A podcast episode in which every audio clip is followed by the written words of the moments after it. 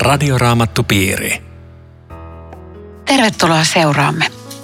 Tänään tutkimme toisen Mooseksen kirjan lukuja 27 ja 29. Käsittelemme myös hieman siinä välissä olevaa lukua 28. Kanssasi keskustelevat tänään Riitta Lemmetyinen ja Eero Junkkaala. Minun nimeni on Aino Viitanen. Tekniikasta huolehtii Aku Lundström. Luku 27 on otsikoitu polttouhrialttari. Niin, ja sitten siinä on toinen otsikko Esipiha. Ja nyt näissä luvuissa, joita viimeksi käsiteltiin ja joita nyt käsitellään, niin on kuvattu siis tätä vanhan testamentin ilmestysmaja, eli pyhäkköä, joka oli uhraamisen paikka, joka oli Jumalan kohtaamisen paikka, joka oli tällainen siirrettävä tavallaan kirkko, mutta ei kirkko siinä mielessä, että se ei ollut kokoontumispaikka varsinaisesti. Mutta missään näissä luvuissa ei ole vielä kuvattu kaikkea, mitä siinä oli. Ja kiinnostavaa, että meillä on Uudessa testamentissa yksi luku, joka antaa jopa pikkuisen seikkaperäisemmän kuvan. Ja niinpä mä luen sitä jonkin verran. Mä luen Hebsalaiskirjeen yhdeksättä lukua, niin siinä on äh, tulkintaa tästä, mitä siellä siis oli muun muassa. Ja mä, mä luen sitä vähän, vähän pidemmän pätkän. Siis Hebrealaiskirja 9. Ensimmäisellä liitolla oli siis Jumalan palvelusta koskevat säädöksensä ja pyhäkkö täällä maan päällä. Pyhäkkönä oli teltta, jonka etumaisessa huoneessa oli lampunjalka, pöytä ja uhrileivät. Tätä osaa nimitettiin pyhäksi. Toisen verhon takana oli seteltan osa, josta käytettiin nimeä kaikkein pyhin. Siellä oli kultainen suitsutusalttari ja liiton arkku, joka oli kauttaaltaan kullalla päällystetty. Arkus oli kultainen, mannaa sisältävä astia ja Aaronin sauva, joka puhkesi lehteen sekä liiton taulut. Arkun päällä olivat kerubit, kirkkauden enkelit, jotka siivillään varjostivat tai varjosivat syntien sovituspaikkaa. Kaikkea tätä ei ole nyt tarpeen selittää yksityiskohtaisesti, kirjoittaa hebrealaiskirjoittaja, mutta selittää kuitenkin aika yksityiskohtaisesti. Mä luen vielä pikkusen. Näin siis kaikki on järjestetty – Teltan etuhuoneessa käyvät papit päivittäin toimittaessaan Jumalan palvelusta, mutta teltan toiseen huoneeseen menee ainoastaan ylipappi ja hänkin vain kerran vuodessa. Hänellä täytyy silloin olla mukanaan verta. Hän tuo sitä sovittaakseen sekä omat syntinsä että kansan tahattomat synnit. Ja, ja sitten tulee tämän hebrealaiskirjan tulkintaa. Näin pyhä henki osoittaa, että kaikkein pyhimpään ei avata pääsyä niin kauan kuin teltan etumainen huone on vielä paikallaan. Tämä kaikki kuvaa nykyistä aikaa. Lahjoja ja uhria kyllä tuodaan, mutta Jumalan palvelukseen osallistuvan omatunto ei niistä puhdistu, ne eivät tee häntä täydelliseksi. Samalla tavoin kuin määräruuat ja juomat erilaiset pesut, tämä, nämäkin menot perustuvat ulkonaisiin säädöksiin ja pätevät ainoastaan siihen asti, kun pysyvä järjestys astuu voimaan. Ja sitten hebrealaiskirja kertoo, mikä on tämä pysyvä järjestys. Kristus, meitä odottavan hyvän ylipappi, on kuitenkin jo tullut. Ja sitten kerrotaan, että hän ei tullut sinne pukkien eikä muiden verta tuomaan, vaan uhrasi oman verensä meidän puolestamme. Tässä on hieno tulkinta siis koko tästä asiasta, mistä me tänään puhutaan. Eli ilmestysmajalla oli paikka pelastushistorian siinä vaiheessa. Se oli tosi tärkeä, mutta sen äh, merkitys nollattiin, kun Jeesus tuli. Että tämmöinen taustaksi. Tosiaan tässä on tätä polttouhrialttari, joka oli siis siinä esipihassa. Ja sitten tässä puhutaan esipihasta – ja siellä esipihassa oli myöskin sellainen pesuallas, josta tässä ei puhuta mitään. Eli se, se tulee toisessa yhteydessä, että siellä oli nämä kaksi niin kuin esinettä siellä polttouhrialttari, jossa uhrattiin ja sitten pesu, jossa, jossa suoritettiin nämä kultilliset pesut. Ja sitten mentiin telttaan sisälle. Ja kun kuulija voisi miettiä, että miksi ihmeessä tuommoista polttouhrialttaria tarvittiin, mutta totuushan on se, että sitten Edenistä lähdön, niin ei Jumalaa ole voinut lähestyä noin vaan, että hei me tultiin taas. Vaan, vaan Jumalan on itse, piti valmistaa se tie, miten ihminen pääsee häntä lähelle. Ja sitä varten tarvittiin uhrit, mm. koska synti vaatii rangaistussa, jonkun on kuoltava, jotta syntinen saisi elää. Ja sen takia tällä oli todella keskeinen tehtävä tällä polttouhrialttarilla. Joo, mulle tulee mieleen tämmöinen lausahdus vanhan kirkon vaiheesta. Muista, sanonko mä se joskus aikaisemminkin, että älä, älä syytä Jumalaa oikeudenmukaiseksi. Sillä mitä oikeudenmukaisuutta siinä on muka, että Jumala antaa aina poikansa kuolla meidän syntiemme puolesta eikä omiensa. No joo, mutta tämä on siis tämän täyttymys on se, mitä Jeesus teki, mutta tämä viittaa ennakolta siihen tuhannen vuoden ajan. Se on jollain tavalla puhuttelevaa, joten myöskin käsittämätöntä, että Jumalan piti antaa ikään kuin tuhannen vuoden demonstraatio, ja. että veri tuottaa sovituksen, että ihmiskunta ja juutalaiset hänen kansansa ymmärtäisivät, että tämä on se tie, kun sitten Jumalan pojan veri vuotaa, että se, se on siinä.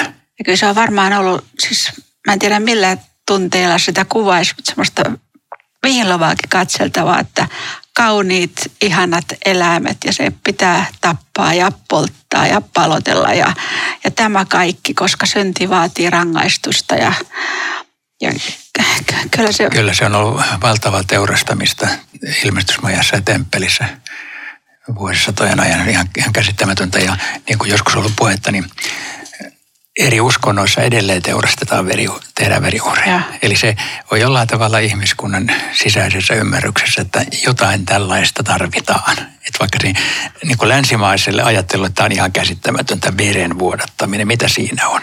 Mä luin tämmöisen mulle hyvin avaavan asian, että, että antiikin maailmassa silloin niin Jumalaa palveltiin nimenomaan näin että uhrattiin. Se oli se uskonnon standardi, tai ei ollut muuta. Kain ja Aapel tajusi tämän heti ja, ja uhrasi jo, jo silloin. Tämän päivän länsimaista ihmistä hän ei niin käsitä, että, että tämä on mahdollista, että, että näin tehtiin, mutta siis se oli niin arkista ja todellista tämä, että jos Jumala olisi sanonut israelaiselle, että unohtakaa nyt noi uhraamiset ja palvekaa minua hengessä ja totuudessa ja mielessä ja sielussa. Se olisi mennyt täysin yli hopun. Ai mitä, miten? Että Jumala tavallaan niin kuin ilmoittaa myöskin tahtonsa sen ajan uskonnollisen maailman kielellä ja käytännöllä, koska se meni syvälle sydämeen. Joo, se on näin juuri. Ja, ja, ja tänä päivänä Afrikassa heimot, jotka ei tiedä mitään kristinuskosta, saattavat tarvita veriuhrin solmiakseen esimerkiksi sovun kahden liiton heimon välille. Eli se, se taju, että jotakin täytyy uhrata, on, on edelleen olemassa, mutta niin no ei Jumala varmaan sen ihmisen ymmärryksen takia sitä tehnyt, vaan, vaan lähtökohtaisesti jostain syystä, mitä, mitä mä en ainakaan ymmärrä. Siis ymmärrättekö riittää Eero täydellisesti. tätä, tätä uhraamista. Siis se, se, mitä mä tästä ymmärrän, niin on se, että miten vakava asia synti on. Se, sen, sen siitä niin kuin ymmärtää, mutta siis muuten tämä uhrikäytäntö niin... Joo, ja, ja raamatuvalossa siis vaan ilman verenvuodatusta ei ole anteeksi antamusta, mutta se edellyttää just raamatullisen ymmärryksen, koska eihän se luonnollisen ihmisen päähän mahdu. Ei, mutta raamatullinen ymmärrys on just se, että että Jumala on niin kaukana ihmisestä syntilankemuksen takia. Se ei ole etäisyyttä, että oltaisiin kaukana toisistaan, vaan sitä kuvataan käsitteellä kuolema. Sinun on kuolemalla kuoltava. Se oli se rangaistus ihmisen lankemuksesta. Mutta sitten jos joku toinen kuolee mun puolesta, mulla on toivoa elämästä ja pääsystä Jumalan luo. Tämä on ainoa tie. Niin, tässä on sitten jännä, että kun puhutaan teologisessa kolmenlaisesta kuolemasta, täytyyhän meidän kuitenkin kuolla, siis meidän täytyy fyysisesti kuolla, mutta sitten me vältämme sen iankaikkisen kuoleman ja kadotuksen, että... Kyllä, että Jeesuksen ja. kuolema kuittaa sen, ja. jolloin me ollaan siitä sitten vapaat. Aika hyvähän on se meidän pääsiäiskertomuksessa tai kärsimyskertomuksessa oleva opetus Barabbaksesta, joka oli syyllinen ja ansaitsi kuoleman, mutta joka vapautettiin siksi, että Jeesus kuoli ikään kuin hänen sijastaan. Ja nyt me ollaan kaikki barappaita. Ja Jeesus sanoi, että okei, oot vapaa, mä kuolen, se on kuolemas. Että tämä on niin kuin se, mitä tässä tapahtuu aina. Eli hengellinen kuolema voisi ajatella, jos käy ne kolme kuolemaa läpi, niin hengellinen kuolema on se, kun meillä on katkennut suhde Jumalaan, eikö niin? Ja siitä seuraa myös meidän fyysinen kuolema, että me, me joudutaan lähtemään tästä ajasta ja tästä ruumiista. Ja sitten se iankaikkinen kuolema on se, joka tulee sitten viimeisen tuomion jälkeen tai iankaikkinen elämä, Joo. riippuen siitä, että onko Jeesus sydämessä vai ei. Siitä sovitusuudesta tuolla vielä tässä luvussa 29 puhutaan lisää, että voidaan vielä siihen palata, mutta musta on aika jännää tai puhutteleva tämä jäi 21 luvussa 27, että pappien tehtävä oli pitää huolta siis, että ne lamput siellä esipihalla paloi pyhäkköteltassa. Ja tota, siellä kaikkein pyhimmässä oli ihan pimeätä. Joo, mä kiinnitin ihan samaa Joo. huomiota. Joo. Ja tähän on mulle tosi lohdullinen sielunhoidollinen lause tulee mieleen, kun Luther käy näitä asioita läpi, niin hän sanoo näin, että, että Jumalan asunto ihmisessä on hänen pimeä uskonsa. Siinä ihminen ei tunne mitään, ei aina käsitä ja asioita, ei koe mitään, mutta tämä on se pimeä usko ja sen pohja on uskossa läsnä oleva Kristus. Se on hyvin sanottu. Puhutaan, vanhat kilvoittelijat on puhunut uskon pimeästä yöstä, joka, jonka kristitty voi joutua. Ja silloin se tavallaan, tämä on, tämä on hyvä symboli, on ikään kuin siellä kaikkein pyhi, pyhimmässä. Että vaikka se sanotaan tämmöinen uskon pimeys tai ahdistus ei, ei sinänsä meitä jalosta eikä tee paremmiksi kristityiksi, mutta, mutta se, siellä voidaan kuitenkin olla lähimpänä Jumalaa, vaikka Jumala tuntuu olevan kaikkein kauimpana. Joo. Ja sekin kiinnitti huomiota, että se verho, joka oli leveä oviverho jakessa 16, se oli aika, aika korkea. Siis se tarkoitti käytännössä sitä, että sen yli ei nähnyt. Se erotti sisäpuolella, ulkopuolella olevat. Tuli mieleen, että Jeesus on jotakin, joka suuresti yhdistää, mutta se myöskin suuresti erottaa. Joo, kun puhut verhosta, niin mehän taidettiin viime kerralla jättää mainitsematta luvun 26 ja 33, jossa puhutaan siitä väliverhosta, joka on pyhän ja kaikkein pyhimmän välissä. Se on toinen verho. Ja. Ja se taas on se väliverho, joka repesi kahtia silloin, kun Jeesus kuoli, jolloin niin kuin kaikkein pyhimpään Ava- avautui tie. Avautui Mm. tie, joo. Joo. Hei tästä luvusta 27 yksi tämmöinen äh, arkeologinen detalji, nimittäin jakeessa kolme luvussa 27 sanotaan, että tee sitä varten tuhkaastiat, joilla rasvainen tuhka viedään pois, tuhka, lapiot, vihmontavaljat, haarukat ja tuliastiat. Nämä kaikki välineet sen on tehtävä pronssista. Äskettäin tehtiin Israelissa arkeologinen löytö, jossa oli nämä kaikki astiat. Siis ne, oli- ne oli niin kuin kasassa tämmöisiä vanhoja kamoja, kun ne rupesivat niitä tutkimaan ja, ja katsomaan, mikä tämä on, mikä tämä on, mikä tämä on. Sitten ne katso, oho, 2 Mooses 27.3, ne on samat. Se oli tosi kiinnostava, koska siellä oli, ne, ne sanoivat, että toi on toi, toi on toi, toi on toi. Löytyi tämä, tämä tota, niin, samanlaista, eli että sekään ei ole mitään satua, että tämä, Ei, tämä ei. tavaramäärä on ollut, semmoista löytyy. Joo, tällä kaikella on syvä, syvä merkitys No täällä. onhan sitten ilmestysmaja löytynyt vai onko ne jotenkin... Ei, ei, ei, ei, ei ne tää, oot varmaan tämän ilmestysmajan alkuperäistä tavarat, mutta että tällaisia on käytetty, siis temppelissä on käytetty samoja varmasti. Että ne on siis, kertoo vaan siitä, että Israelin muinaiseen jumalanposelämään on kuulunut juuri nämä ö, työvälineet. Ja sellainen, että löytyy yhd- yhdestä kasasta. Mm. Eli jollain tavalla sitten kuitenkin sitä on kopioitu tästä. Totta kai, totta kai se on, tä, tä, tällä perusteella niitä on tehty. Joo. Ja nämä, nämä väritkin on tarkkaan määritelty, että ei, ei, että miltä tuntuu hyvältä ja tykkäät sä nyt sinisestä ja ota sitä ja vähän mustaa ja vähän. Et, jos nämä toistuu aina uudelleen, nämä sinipunainen kertoo ihmiseksi tulleesta Kristuksesta, purppura, kärsimyshistoriasta, karminipunainen, verenväri. Kaikella on merkitys, mikä ei ollut tämmöistä, että mä tykkään oranssissa, otetaan sitä vähän.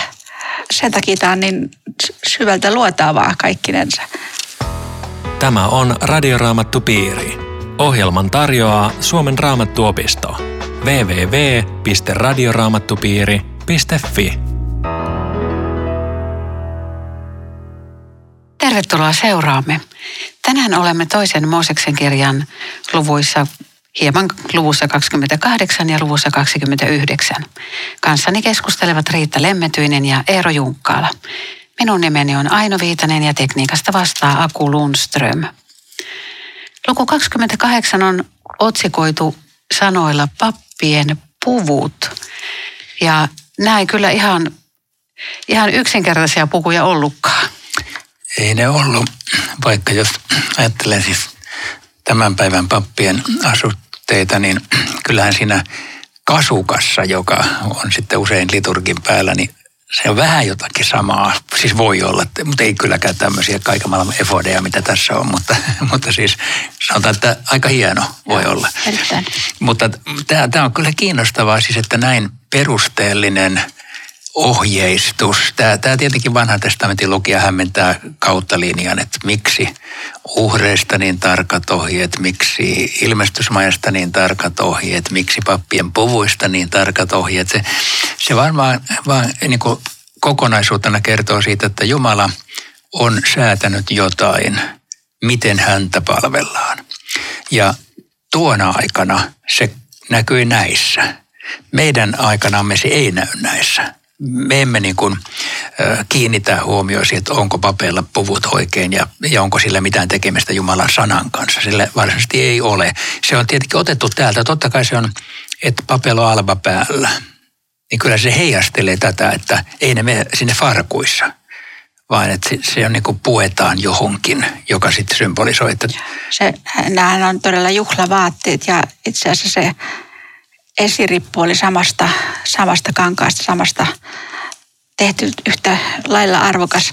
Siis se, mikä puhuttelee, on se, että, että heidät puetaan tämmöisen arvokkain vaatteen, koska tuota, tämmöinen pukeminen ja vaatteet, se on hirveän ihmisläheistä. Eläimiä ei pueta vaatteisiin. Ja, ja, ja kun Paavali opettaa, että miten tullaan kristityksi tai eletään kristittynä, niin pukekaa Herra Kristus päällenne. Ja sitten mä ajattelen sitä, että kun Jumalan luokse kerran mennään, niin farkuissa ei tulla, vaan ne on ne Jumalan vaatteet, joilla me tullaan.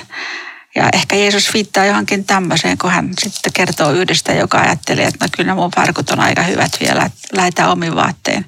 Että kyllä näillä vaatteilla on, on paljon asiaa koko raamatun valossa. Tämähän alkaa tämä 28 tuossa jakessa kaksi, että teetä Aaronille pyhät vaatteet, jotka ovat hänelle kunniaksi ja kaunistukseksi. Minusta tämäkin on aika mainio, että siis Jumala haluaa kauniit vaatteet, että sillä on niin merkitystä. Ja sitten neuvo kaikkia käsityöläisiä, joille olen antanut taidon ja kyvyn, millaiset puvut heidän on tehtävä Aaronille ja niin edelleen. Joo. Eli siellä oli tietty porukka, joka oli saanut lahjan, sanotaan nyt taipumuksen ominaisuudet, osa Käsi, käsityöhommia ja kaikkea. Näin. Hmm. Tämä, tämä on siis loistava armolahjaopetus, joillakin on tämmöinen taitavien käsien armolahja. Mä itse asiassa tapasin äskettäin yhden miehen, joka eläkeiässä rupesi tekemään pappien stoolia ja kasukoita harrastuksenansa Ai ja antaa lahjoittaa niitä äh, tota, Afrikan ja Aasian kirkoille. Musta oli aivan, ihan mahtavaa. mahtavaa. Aivan mahtavaa. Ihan mahtavaa. Joo, joo että siinä oli ihan jotain samaa kuin, kuin tässä näin. Ja sitten on tämä puhutteleva rintakilpi, joka, joka poikien nimet, siis Jaakobin poikien, Israelin heimojen nimet piti olla sydäntä vasten. Mulle assosioituu Jeesus, joka rukoilee meidän puolesta isän edessä, niin meidänkin nimet on siellä hänen sydäntä vasten, kun hän rukoilee meidän puolesta. Ja tässä on jotain niin hienoa, kun tässä on nämä kaikki jalokivet ja mm, siis aivan käsittämättömiä. Mä en edes tiedä, mitä nämä on kaikki, mutta että, että jotenkin semmoista niin juhlallista ja jotain semmoista, mitä ihminen ei pysty edes niinku kuvaamaan. Ja. Eikö tämä viittaa jollakin tavalla ilmestyskirjaa?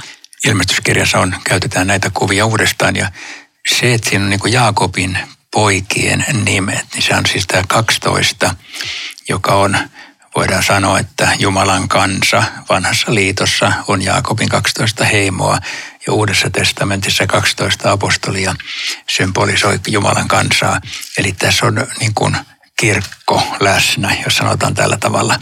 Siis äh, Israel oli vanhan testamentin Jumalan kansa, eli kirkko. Ja papit kantaa mukanansa sitä, että, että, että tässä on tämä Jumala, Jumalan kanssa. Mä, mä rukoilen niin kuin Jumalan kansan puolesta ja tässä tapauksessa ne uhraa, mutta me emme enää uhraa, mutta kyllä se rukous on edelleen meidän tehtävämme, pappien tehtäväkin, ja. että rukoilla seurakuntansa puolesta ikään kuin kantaa sitä Jumalan eteen koko ajan. Ja tämä papin virka ylipäänsä, kun luku 29 kertoo, miten heidät viitää virkaan, niin sehän on, se ei ole Mooseksen keksintö, että ot haetaan tuota nyt pari pappia ja te, tehdään niille kauniit puhut, vaan, vaan tässä on koko ajan Jumalan tahto. Näin niin. sinun tulee pyhittää Aaron ja hänen poikansa. Vain, vain Aaron ja hänen poikansa, eli papiksi ei voinut olla kuka tahansa ryhtyä. Kuka tahansa ei voinut ilmoittautua, että mä haluan papiksi, vaan se oli Jumalan säätämä. Toi porukka, mut ei. Ja. Niin, mutta eikö me toisaalta sitten Uuden testamentin valossa, niin, niin pyhä kuninkaallinen papisto on kristillinen seurakunta ja jokainen yksittäinen kristitty. Ja. Juuri näin, tämä on hyvä, koska tässä siis vanha ja uuden testamentin ero tulee jatkuvasti niin kuin esille. Tämä on esikuvallista, joka muuttuu uudessa testamentissa. Ja juuri toi on, että, että vanhan testamentin pappeudesta ei voi vetää mitään suoraa linkkiä edes uuden testamentin pappin virkaan joka joskus tehdään. Tämä on pappi siellä, pappi täällä, mutta ei se mene noin. Meillä ei ole sama rooli. Ei, mutta jotain samaa on siinä, koska papit ei itse vaatettanut itseänsä, eivät itse pesseet, eivät itse voidelleet. Eli eikö tämä ole syvä kuva siitä, että, että me emme kasta itseämme, me, me, me emme rupea uskomaan Jeesukseen. Pyhä henki annetaan meille, ehtoollinen ojennetaan. Joo, kyllä. Ja siis myöskin se, että, että papin puku symbolisoi hänen virkaansa, niin kyllä se, että, että mä vaan sakastissa alban päälle, kun mä menen alttarille, niin se, se antaa niin sen viestin, että mä en mene sinne omissa nimissäni enkä omassa voimassani enkä edes omaa uskoani esittelemään, vaan, vaan Jumalan lahjavanhuskaus on mun vaatteeni. Että kyllähän sillä tämmöinen symbolinen merkitys on. Joo, ja tästä onkin tuossa luvussa 29 sitten enemmän. Vielä sen verran en malta olla sanomasta siitä rintakilvestä, että joskus on miettinyt, että olisi hauska, kun meillä olisi nytkin semmoinen uurim ja tummim, mistä voisi käydä kysymässä aina vähän Jumalan neuvoa ja vastauksia. Meillä ei taida olla paljon tietoa tästä, mikä tämä uurim ja tummim oli.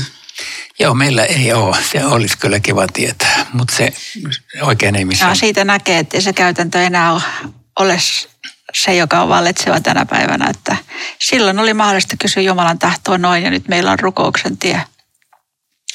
Mutta, Kyllä. Joo, mutta muuten vielä tästä vedestä ja öljyllä voitelusta, että kun Jeesus vihittiin virkaansa, niin sekin meni kaste oli ensin. Ja sitten pyhä henki tuli hänen yllensä ja sitten alkoi messianen aika. Mä voisin lukea vaikka tuosta tuon jakeen neljä ja seitsemän, niin kuulijat pääsee paremmin mukaan. Eli tuossa luvussa 29 Aaronin tulee pyhittää ja, ja vihkiä sitten Herran papeiksi nämä omat poikansa.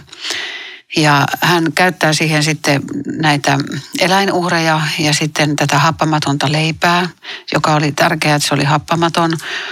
Ja, ja sitten tässä jakeessa neljä sanotaan näin. Kutsu esiin Aaron ja hänen poikansa.